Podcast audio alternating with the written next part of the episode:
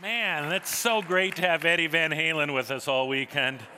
Uh, David Mock, otherwise known as, and Kyle and the whole worship team, thank you all for that. Your very best impersonation of Fleetwood Mac.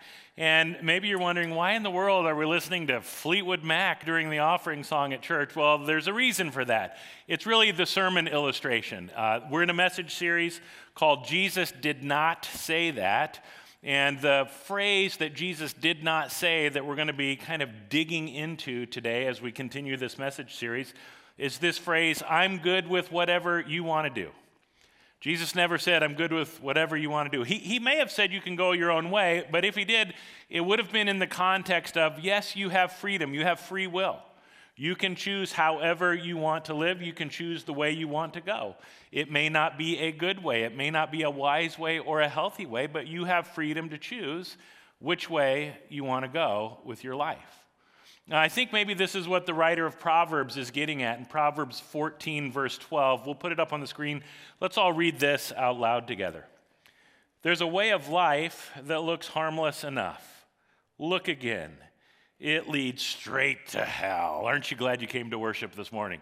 Um, I'm, I'm, always reminded of this verse when my beloved Iowa Hawkeyes are playing a football game, and my son Kemble says to me, Dad, can we have cheese dip when we watch the game? I'm a sucker for Velveeta and Rotel, and so pretty much any time Kemble says, Can we have cheese dip? I'm like, Yes, absolutely. I think Jesus wants us to have uh, Velveeta and Rotel. In fact, what are the other things that Jesus might want us to have? Chicken wings and pizza and that sort of thing.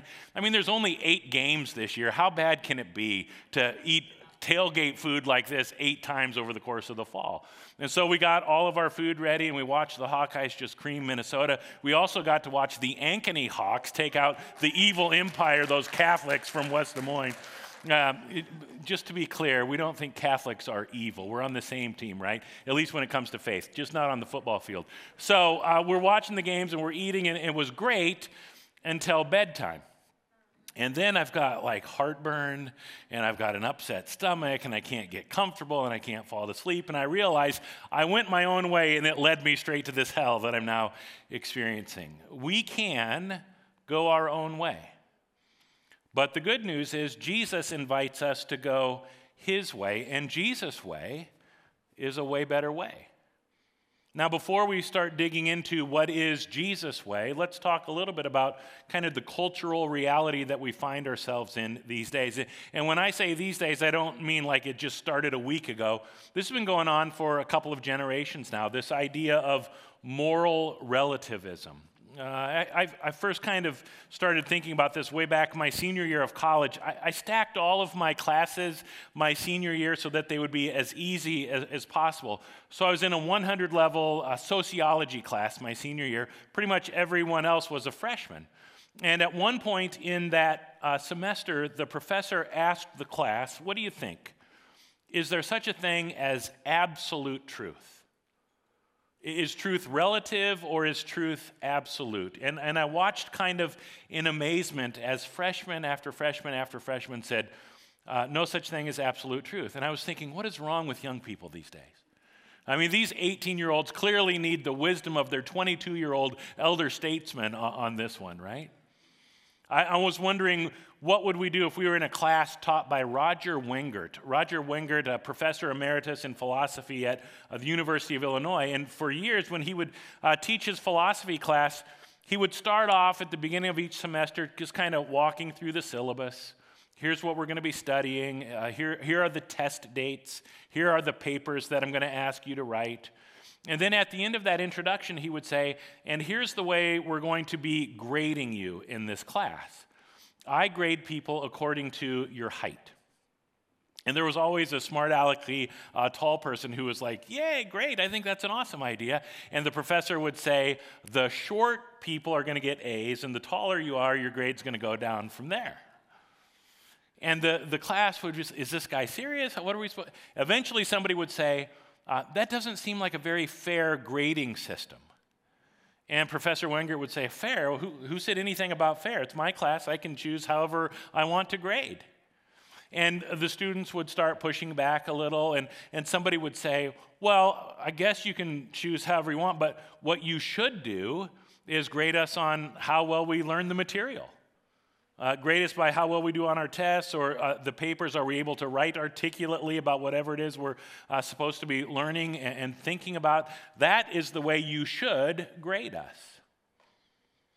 And Professor Wengert would say, I don't understand these words, should and ought. When, when, you start using language like this, you betray the very relativism that you say you, you believe in. It's my class, and there's no external standard that says, here's what I need to conform to in, in terms of how I grade you, so I'm just going to choose whatever I want. And that will be the way that you get graded, and if you don't like it, so what? Say la vie. I, think there's a part of us that wants to say, yeah, I, I think it depends. Is truth absolute? Is truth relative? And we want to say it depends, but when we push uh, into that question far enough, we all end up at a place where we say, no, there actually there is a standard. There's right and there's wrong. There's good and there's not good. The question is, who sets the standard? Who gets to decide what the standard is? And that gets us to Jesus. Uh, Matthew chapter 5, our Bible reading for today, comes from the Sermon on the Mount, which takes place pretty early on in Jesus' ministry. But he's been in ministry long enough at this point that uh, he's a recognized rabbi. And, and, a rabbi in Jesus' day, they were the ones in charge of sort of studying, uh, learning the Old Testament scriptures, and then teaching it to the people so that the people would know what's the best way for us to live. Nobody in Jesus' day, nobody in Israel in Jesus' day believed you could go your own way. Everybody believed the way for us to go is the way of Torah. We have to follow Torah, which is the Hebrew word for law. And so they needed rabbis to interpret the scripture and say, here's what it means to be obedient to uh, the commandments of God. So, part of what Jesus is doing early on in the Sermon on the Mount, he's kind of giving his interpretation of what does it look like for us to follow Torah. Don't misunderstand why I have come. I did not come to abolish the law of Moses or the writings of the prophets. Why does Jesus have to say this? It's because people are misunderstanding why he came. People are looking at how Jesus lives and what Jesus teaches, what he does, and they're coming to the conclusion Jesus wants to get rid of the law of Moses. Because Jesus' way is the way of grace. He, he breaks a lot of laws as it's connected to what does it mean to keep the Sabbath. Jesus is hanging out with sinners. He becomes known as a, a friend of sinners. And the people who follow the law as closely as possible think, well, Jesus doesn't even care about the law. He wants to love people, he wants to forgive people. His way of grace basically just means you can do whatever you want to do because you're going to get grace at the end anyway. And Jesus says, No, I never said that. Don't misunderstand why I have come. I did not come to abolish the law of Moses or the writings of the prophets. No, I came to accomplish their purpose. I came to accomplish their purpose. What's the purpose? Of the law? What's the purpose of the writings of the prophets? Martin Luther, uh, the great uh, leader of the Reformation, he's digging into this question, and Luther comes up with three uses of the law. First use of the law, Luther calls them a curb. I'm going to call it a bumper. You ever go bowling with kids? I love bowling with kids. I always have my best score when I'm bowling with kids because you push the button and up come the bumpers uh, to make sure that you cannot throw a gutter ball. The bumpers make it possible for the ball to go the way the ball is supposed to go, towards the pins, and, and to knock it down. The bumpers make it for a much more enjoyable game of, uh, of bowling. You call it a game of bowling? Sure, it's a game of bowling. Anyway, um, at Hope, sometimes we talk about it this way we want to avoid ditches. We don't want you to fall into the gutter. There's a ditch on this extreme or a ditch on that extreme, and we want to go the, the middle path, the path that leads to life. And this is true for us as individuals that we need bumpers, but it's also true for us in terms of what does it mean to function as a healthy society. When God gives Moses the commandments on top of Mount Sinai, people of Israel are on their way from slavery to the promised land. And the commandments are basically God's uh, manual, God's instruction book for here's how you live together as a healthy society. Here's how you live together as God's people. And there are boundaries. There are things that I want you to be doing, and there are things that I want you to avoid doing. Don't go outside the boundaries. Don't fall into the gutter. Stay inside the bumpers. We need this as individuals, and we need this as a community, as a society. First use of the law is bumpers. Uh, second use of the law, Luther refers to the law as a mirror. I saw on the news this week uh, that uh, Christie's, the auction house, they were auctioning off uh, 2,400 photographs from kind of the, the golden age of space exploration in America. Photographs like this one from the late 60s. This is Buzz Aldrin kind of doing a space selfie. Standing on the moon, he's got uh, the Earth behind him.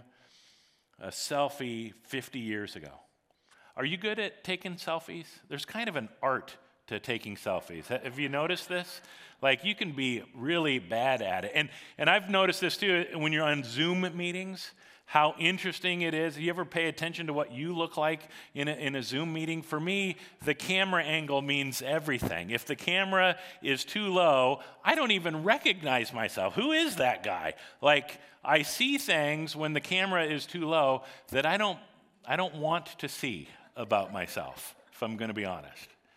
But the camera doesn't lie, mirror doesn't lie. And so for Luther, when he says one of the functions of the law, one of the things the law is good for, it acts as a mirror to help us see some things about ourselves that we don't particularly want to see.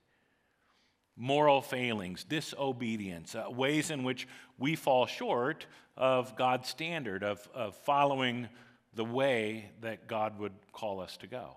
I don't know about you, it's pretty easy for me to convince myself I'm doing better than I really am. And one of the things the law does, I think sometimes the law makes us feel like we're actually worse than we really are. I'm not sure that's the point either, but it, it, it's almost like that's what Jesus is trying to do in the Sermon on the Mount. Just make us feel, you know, hopeless. So you keep on reading in Matthew chapter 5. Uh, toward the end of verse 19, Jesus says, Anyone who obeys God's laws and teaches them will be called great in the kingdom of heaven. And we're like, okay, I kind of like that. And then you get to verse 20.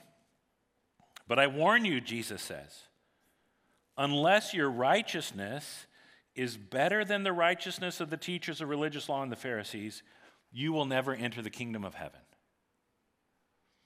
unless your righteousness surpasses the righteousness of the people, everybody in Jesus' day, everybody was in agreement. The most righteous, the most moral, the holiest people around are the Pharisees and teachers of religious law. And Jesus says, unless you're better than that, you'll never enter the kingdom of heaven.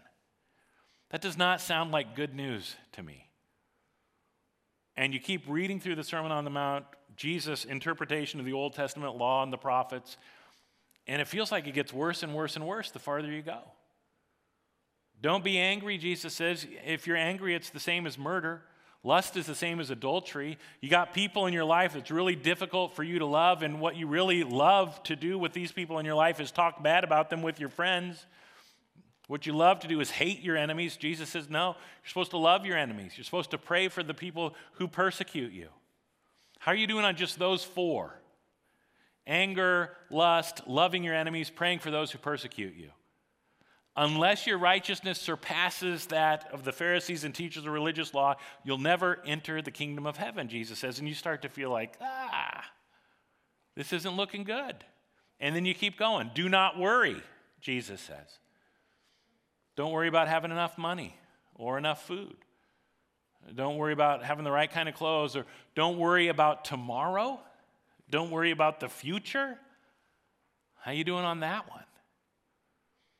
As we figure out how to live with the reality of COVID 19, uh, as we figure out how to live with the reality that a vaccine will come one day, but when that day is, it's, it's a, a ways from now. And how do we live in between now and then?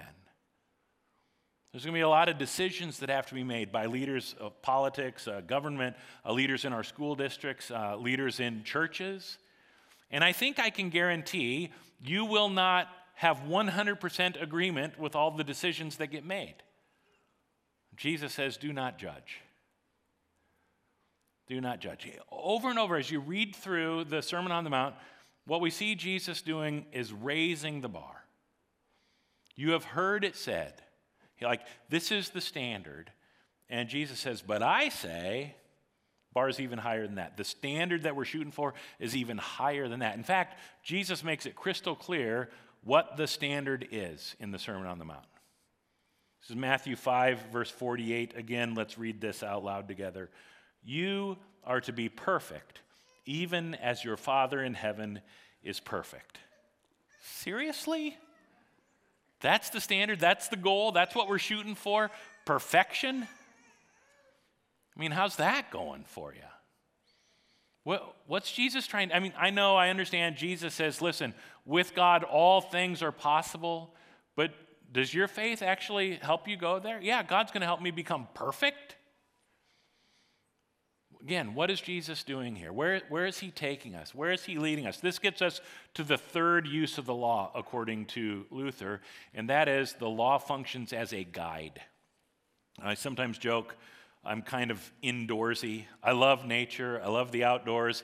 I just want to be inside my car with the windows up and the air conditioning on as I'm driving through nature, looking at how uh, beautiful it is. Uh, the first church that I worked at uh, 25 years ago, was a youth guy, and it was a pretty outdoorsy church. And they wanted me to be doing these outdoor adventures with the middle school students and the high school students. So we'd have a middle school ski trip and a high school ski trip. And we took the high schoolers to the Boundary Waters for just a miserable week one time. And uh, yeah, some of you have been to the Boundary Waters. So uh, we did a whitewater rafting trip in Colorado and Utah one summer. And on that trip, there were three guides who went with us. And they knew the canyon, they knew the river, they knew what parts of the rapids to avoid if you didn't want to capsize. And so that's where we would go on purpose because we wanted to try to capsize. They knew where to camp so that it would be at least a little bit comfortable when you're sleeping on the ground at night. Because of those three guides, that trip was an incredible trip, even for an indoorsy guy like me. And, and part of what Luther is saying the, the law and the prophets, the scripture functions as a guide in our life to help us experience an incredible life.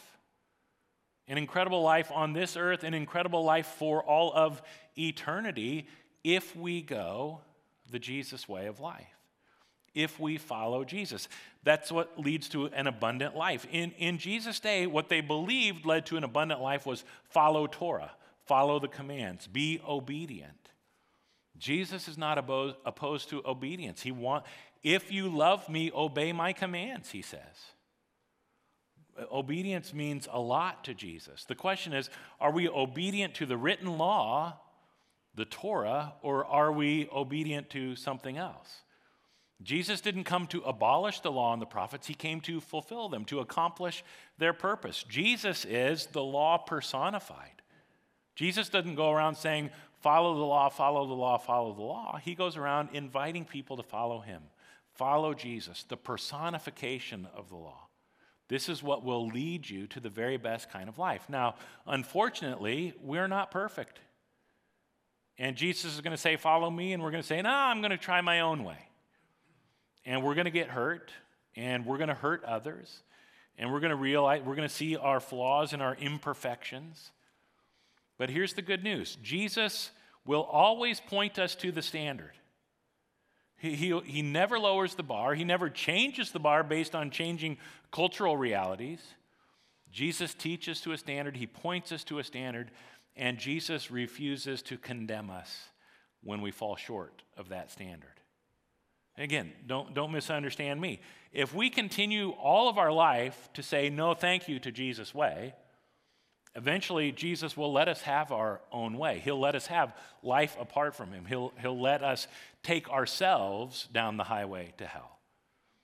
But Jesus doesn't send us there. Every time we fall, He is there with us to pick us up, to get us out of the gutter, and to set our feet on the firm foundation and to help us continue walking down the path to life.